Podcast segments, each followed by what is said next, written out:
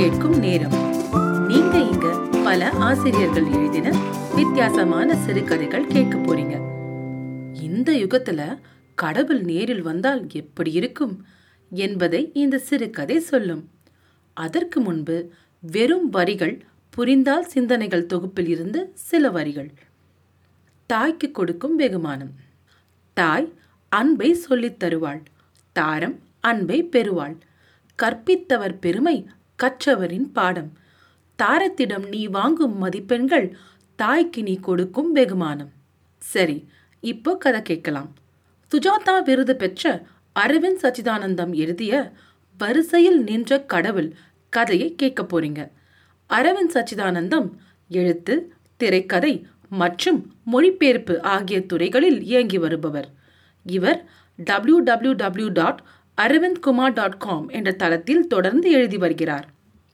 வரிசையில் நின்ற கடவுள். வழக்கமாக நடை சாத்துவதற்கு முன்பு செய்யப்படும் கைங்கரியம் எதுவும் செய்யப்படவில்லை. நங்கையர் குறை தீர்க்கும் நல்லாண்டானுக்கு சந்தேகம். தாலாட்டு ஏன் இன்னும் பாடப்படவில்லை? அசதியின் காரணமாக அதை பொருட்படுத்தாமல் உறங்கி போனார். வைகுண்டராஜன் தன் துயில் கலையும் பொழுது சுப்ரபாத ஒளி கேட்கும் என்று எதிர்பார்த்தார். அதுவும் இல்லை. குழப்பமடைந்தவர் வைகுண்டத்தில் இருந்து நேரடியாக மலை மீது இறங்கினார். கோவிலே வெறிச்சோடி கிடந்தது. வாசலில் பல்லக்கு கேட்பாரற்று கிடந்தது. வெகு தொலைவில் மலை அடிவாரத்தில் ஓடிக்கொண்டிருந்தவர்கள் புள்ளியாக தெரிந்தார்கள். எல்லாம் எங்கே ஓடுகிறார்கள்? வைகுண்டராஜன் சுற்றும் முற்றும் பார்த்தார். நந்தவனத்தில் ஒரு பிச்சைக்காரன் உறங்கிக் கொண்டிருந்தான். அவனை எழுப்பினார். என்ன சார் நீயும் என்ன மாதிரியா? பார்த்ததே இல்லையே பிச்சைக்காரன் கேட்டான். வைகுண்டராஜனுக்கு புரியவில்லை. என்ன சொல்கிறான் இவன் என்பது போல் பார்த்தார். அதை கேட்டும் விட்டார். என்ன சொல்கிறாய் மகனே எல்லோரும் எங்கே? பிச்சைக்காரன் கடவுளையே ஏற இறங்க பார்த்தான். கூத்து கட்ட வந்தவனைப் போல் அவர் ஆடை அணிந்திருந்தது அவனுக்கு ஆச்சரியம் அளித்தது அவன் அவரையே உற்று பார்த்து கொண்டிருந்தான். உன்னைத்தான் மகனே எல்லோரும் எங்கே ஓடுகிறார்கள்?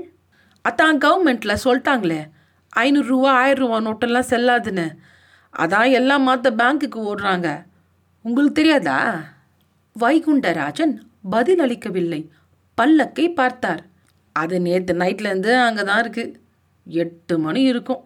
கருட ஊர்வலம் முடிஞ்சு சாமி மறுபடியும் கோவிலுக்குள்ளே நுழைஞ்சிட்டு இருந்துச்சுல அப்போ தான் யாரோ சொன்னாங்க.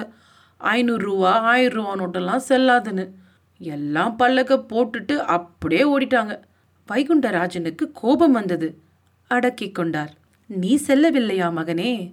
என்கிட்ட எல்லாமே சில்லறதான் சொல்லிவிட்டு அவன் தன் மூட்டையை காண்பித்தான். நம்மகிட்ட ஏதோ ஐநூறு ஆயிரமோ? ஆமாம் என்ன கேட்குறிய நீ காசெல்லாம் மாத்திட்டியா? அப்போதுதான் வைகுண்டராஜனுக்கு உண்டியல் முழுக்க பணம் இருப்பது ஞாபகம் வந்தது. வெறும் உண்டியல் மட்டுமா? அங்கே திறக்கப்படாமல் இருக்கும் பல அறைகள் முழுக்க செல்வங்கள் இருக்கின்றன. நல்ல வேலை அவையெல்லாம் ரூபாய் நோட்டுகளாக இருந்திருந்தால் பெரும் நஷ்டமாகி இருக்கும் உண்டியலில் இருந்து அல்ல முடிந்த அளவிற்கு பணத்தை எடுத்துக்கொண்டார் அவர் கோவிலை விட்டு வெளியே வருகையில் அந்த பிச்சைக்காரன் எதிரில் வந்தான். இம்புட்டு உங்காசா இன்னும் இருக்கிறது மகனே. அது சரி. ஆனால் பேங்க்ல நாலாயிரம் தான் மாற்றுவாங்க கொஞ்சம் எடுத்துட்டு போ. ஏன் இவ்வளோயும் தூக்கிட்டு போற? வைகுண்டராஜன் தயங்கினார். இந்த காசுக்கு இப்போ மதிப்பே இல்லை. சும்மா வச்சுட்டு போ. நான் பார்த்துக்கிறேன் அவர் கொஞ்சம் காசை மட்டும் எடுத்து சுருக்கு பையில் வைத்து இடுப்பில் கட்டிக்கொண்டார் வாத்தியாரே இந்த ட்ரெஸ்ஸோட போனா உள்ள விட மாட்டாங்க. மேல் சட்டை கூட இல்லை. இந்தா இதை போட்டுக்கோ. என்று அவன் தன் பைக்குள் இருந்து ஒரு பேண்ட் சட்டையை எடுத்து நீட்டினான். அவர் வாங்கிக் கொண்டார். வங்கியில் கூட்டம். வைகுண்டராஜனின் கோவிலில் இருப்பதை விட அதிக கூட்டம். வைகுண்டராஜன் அவ்வளவு கூட்டத்தை எதிர்பார்த்திருக்கவில்லை. வங்கியின் வாசலில் நிழலுக்காக பந்தல் போட்டிருந்தனர். வெயில் அதிகமாயிருந்ததால் எல்லோரும் அடித்து பிடித்து கொண்டு பந்தலுக்குள்ளே நிற்க முற்பட்டனர். வைகுண்டராஜனுக்கு வரிசையில் நின்று பழக்கம் இல்லாததால் அங்கு நிற்பதே பெரும் போராட்டமாக இருந்தது. எல்லோரும் அவரை தள்ளிவிட்டு முன்னே போய்க் கொண்டிருந்தனர். பக்கத்து வரிசையில் நின்ற பெரியவர் வைகுண்டராஜனை பார்த்து கேட்டார். உங்களை எங்கேயோ பார்த்துருக்கேனே. சாவித்திரியோட அத்திம்பேர் தானே நீங்க? வைகுண்டராஜன் என்ன சொல்வது என்று தெரியாமல் ஆம் என தலையசைத்தார். கண்ணன் தானே உங்க பேரு? அதற்கும் தலையசைத்தார். வாங்க இங்க வந்து நின்னுக்கோங்க என்று அந்த பெரியவர் தனக்கு முன் நிற்க இடமளித்தார். அகம் மகிழ்ந்த வைகுண்டராஜன் பெரியவருக்கு போகும்போது வரமளித்து விட்டு போக வேண்டும் என்று முடிவு செய்தார். அதற்குள் கேஷ் கவுண்டர் வந்தது. ப்ரூஃப் வேணும் சார். அப்பதான் எக்ஸ்சேஞ்ச் பண்ண முடியும் கேஷியர் பெண்மணி சொன்னாள். வைகுண்டராஜன் திரு திருவென விழித்தார். மறந்துட்டீங்களா கண்ணன்? பின் நின்ற பெரியவர் வினவினார். மேடம் இது என் ஒய்ஃபோட ஆதார். இதை வச்சு மாத்தி கொடுங்களே. ரொம்ப நேரம் கியூல நின்றுட்டார் என் ரிலேட்டிவ் தான். பெரியவர் வக்காலத்து வாங்கினார். கேஷியர் பெண்மணி இறக்கப்பட்டு சரி என ஒப்புக்கொண்டாள். வைகுண்டராஜன் நான்காயிரம் ரூபாய் நோட்டுகளை நீட்டினார்.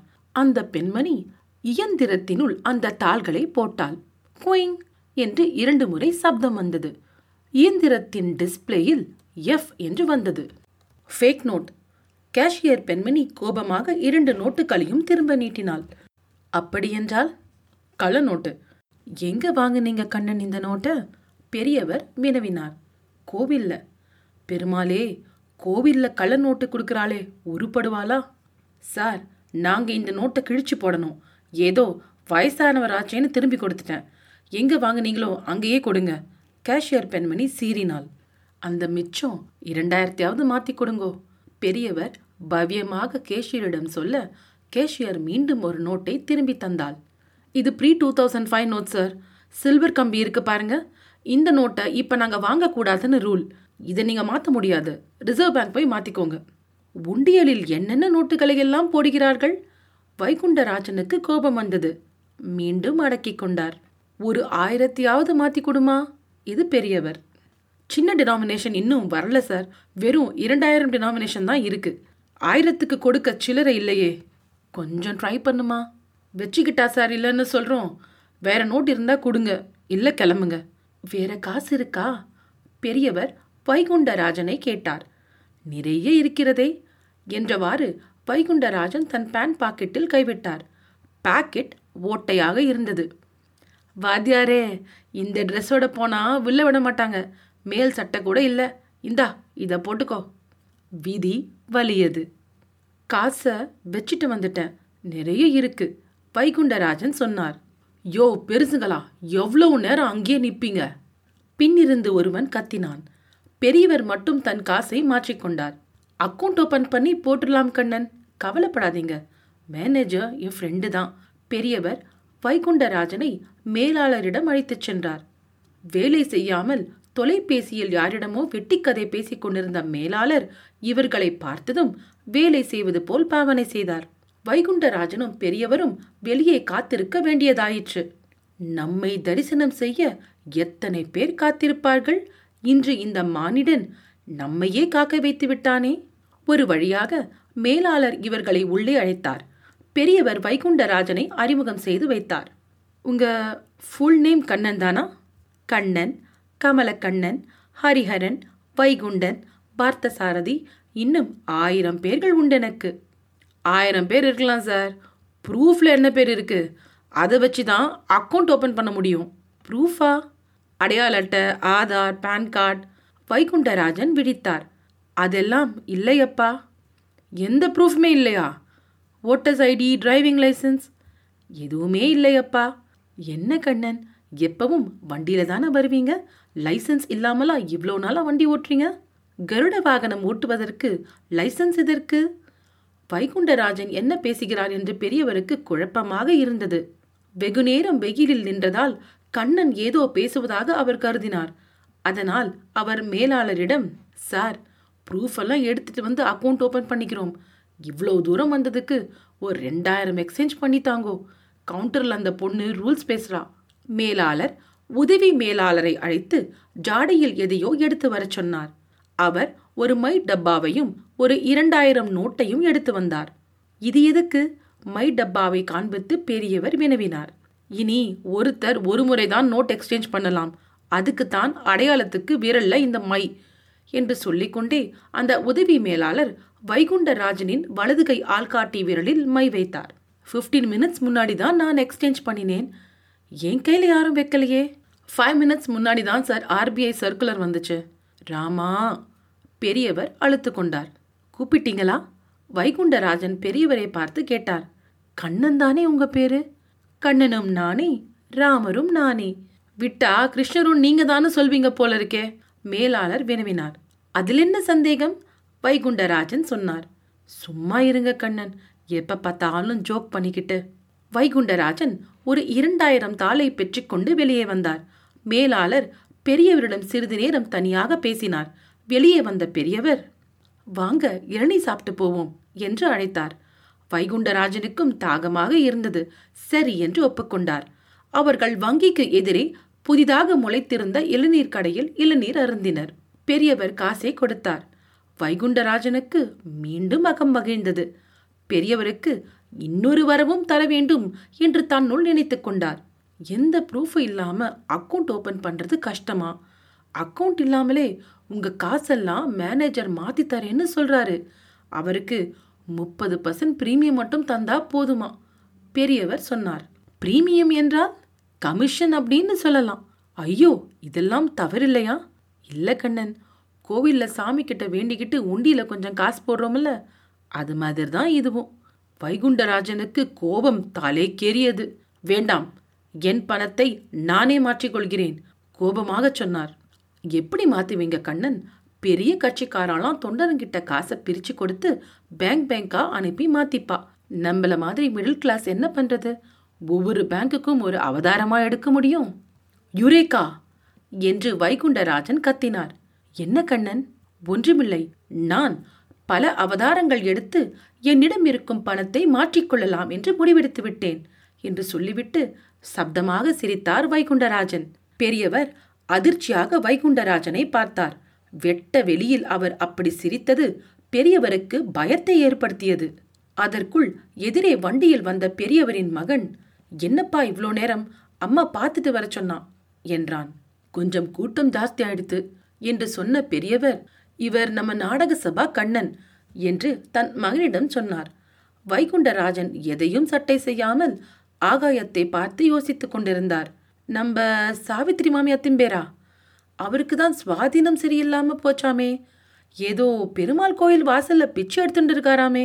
ஆமாண்டா இவரும் கோவில்னு தான் சொன்னாரு. அப்பவே நான் சுதாரிச்சுட்டு இருக்கணும் என்று சொல்லிவிட்டு பெரியவர் வைகுண்டராஜனிடம் இருந்து தப்பித்தால் போதும் என்று தன் மகனின் ஸ்கூட்டரில் ஏறிக்கொண்டு தன் மகனை அங்கிருந்து நகரும்படி துரிதப்படுத்தினார். அவர்கள் சென்றதை வைகுண்டராஜன் பொருட்படுத்தவில்லை. பல அவதாரங்கள் எடுத்து காசை மாற்றுவதே அவர் குறிக்கோளாக இருந்தது. முதலில் ஒரு அவதாரம் எடுத்து காலையில் சென்ற வங்கிக்கே சென்றார். ஆனால் காவலாளி இவரை உள்ளே விடாமல் காலையில தானே சாப் வாங்கிட்டு போனீங்க? அபி துஸ்ரி பார் வந்தா எப்படி சாப்? என்று கேட்டான்.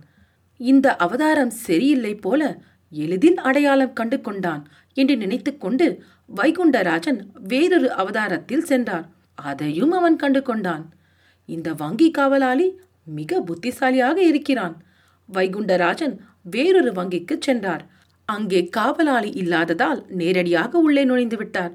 அவரை பார்த்த கிளர்க் பெண்மணி ஆல்ரெடி ஒரு பேங்க்ல எக்ஸ்சேஞ்ச் பண்ணிட்டீங்க தானே சார்? அப்புறம் ஏன் நீங்க வரீங்க? என்று எரிந்து விழுந்தாள். இவர்களுக்கு எப்படி தெரிந்தது? வெகு தொலைவில் செல்ல முடிவெடுத்து தன் கருட வாகனத்தில் பயணித்து வேறொரு ஊரில் இருந்த வங்கிக்கு சென்றார். அங்கும் தோல்வியே மிஞ்சியது. மனித அவதாரத்தில் போனால்தான் பிரச்சனை என்று மனித உடலும் மிருக முகமுமாக அவதாரம் எடுத்து ஒரு வங்கிக்கு சென்றார். அந்த காவலாளி வைகுண்டராஜனின் கழுத்தை பிடித்து வெளியே தள்ளினான். எத்தனை அவதாரம் எடுத்தாலும் எப்படி இவர்கள் கண்டுபிடித்து விடுகிறார்கள் என்று யோசித்துக் கொண்டே இருந்தார் கடவுள். பதில் கிடைக்கவில்லை. அவர் வலது கை ஆள்காட்டி விரலில் இருந்த மை அவரை பார்த்து பல் இழித்தது. வரிசையில் நின்ற கடவுள். மனிதனாக இருந்தால் சவால்கள் இருக்கத்தான் செய்யும். மனிதனாக மாறினால் கடவுளுக்கும் சவால் இருக்கத்தான் செய்யுமோ? கதை கேட்டதற்கு நன்றி. உங்கள் கருத்துக்களை கீழே பதிவிடுங்கள் மற்றும் உங்கள் நண்பர்களுக்கு கதை கேட்கும் நேரத்தை பகிருங்கள்.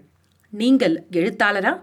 உங்கள் சிறுகதைகள் கதை கேட்கும் நேரத்தில் இடம்பெற கதை கேட்கும் நேரம் அட் ஜிமெயில் டாட் காம் என்ற மின்னஞ்சலுக்கு தொடர்பு கொள்ளுங்கள். தேர்ந்தெடுக்கப்பட்ட கதைகள் இங்கு இடம்பெறும். இன்னொரு கதையுடன் உங்களை மீண்டும் சந்திக்கிறேன். நன்றி. ராரா. ஃப்ரீ தமிழ் இபுக்ஸ் டாட் காம்க்கு நன்றி.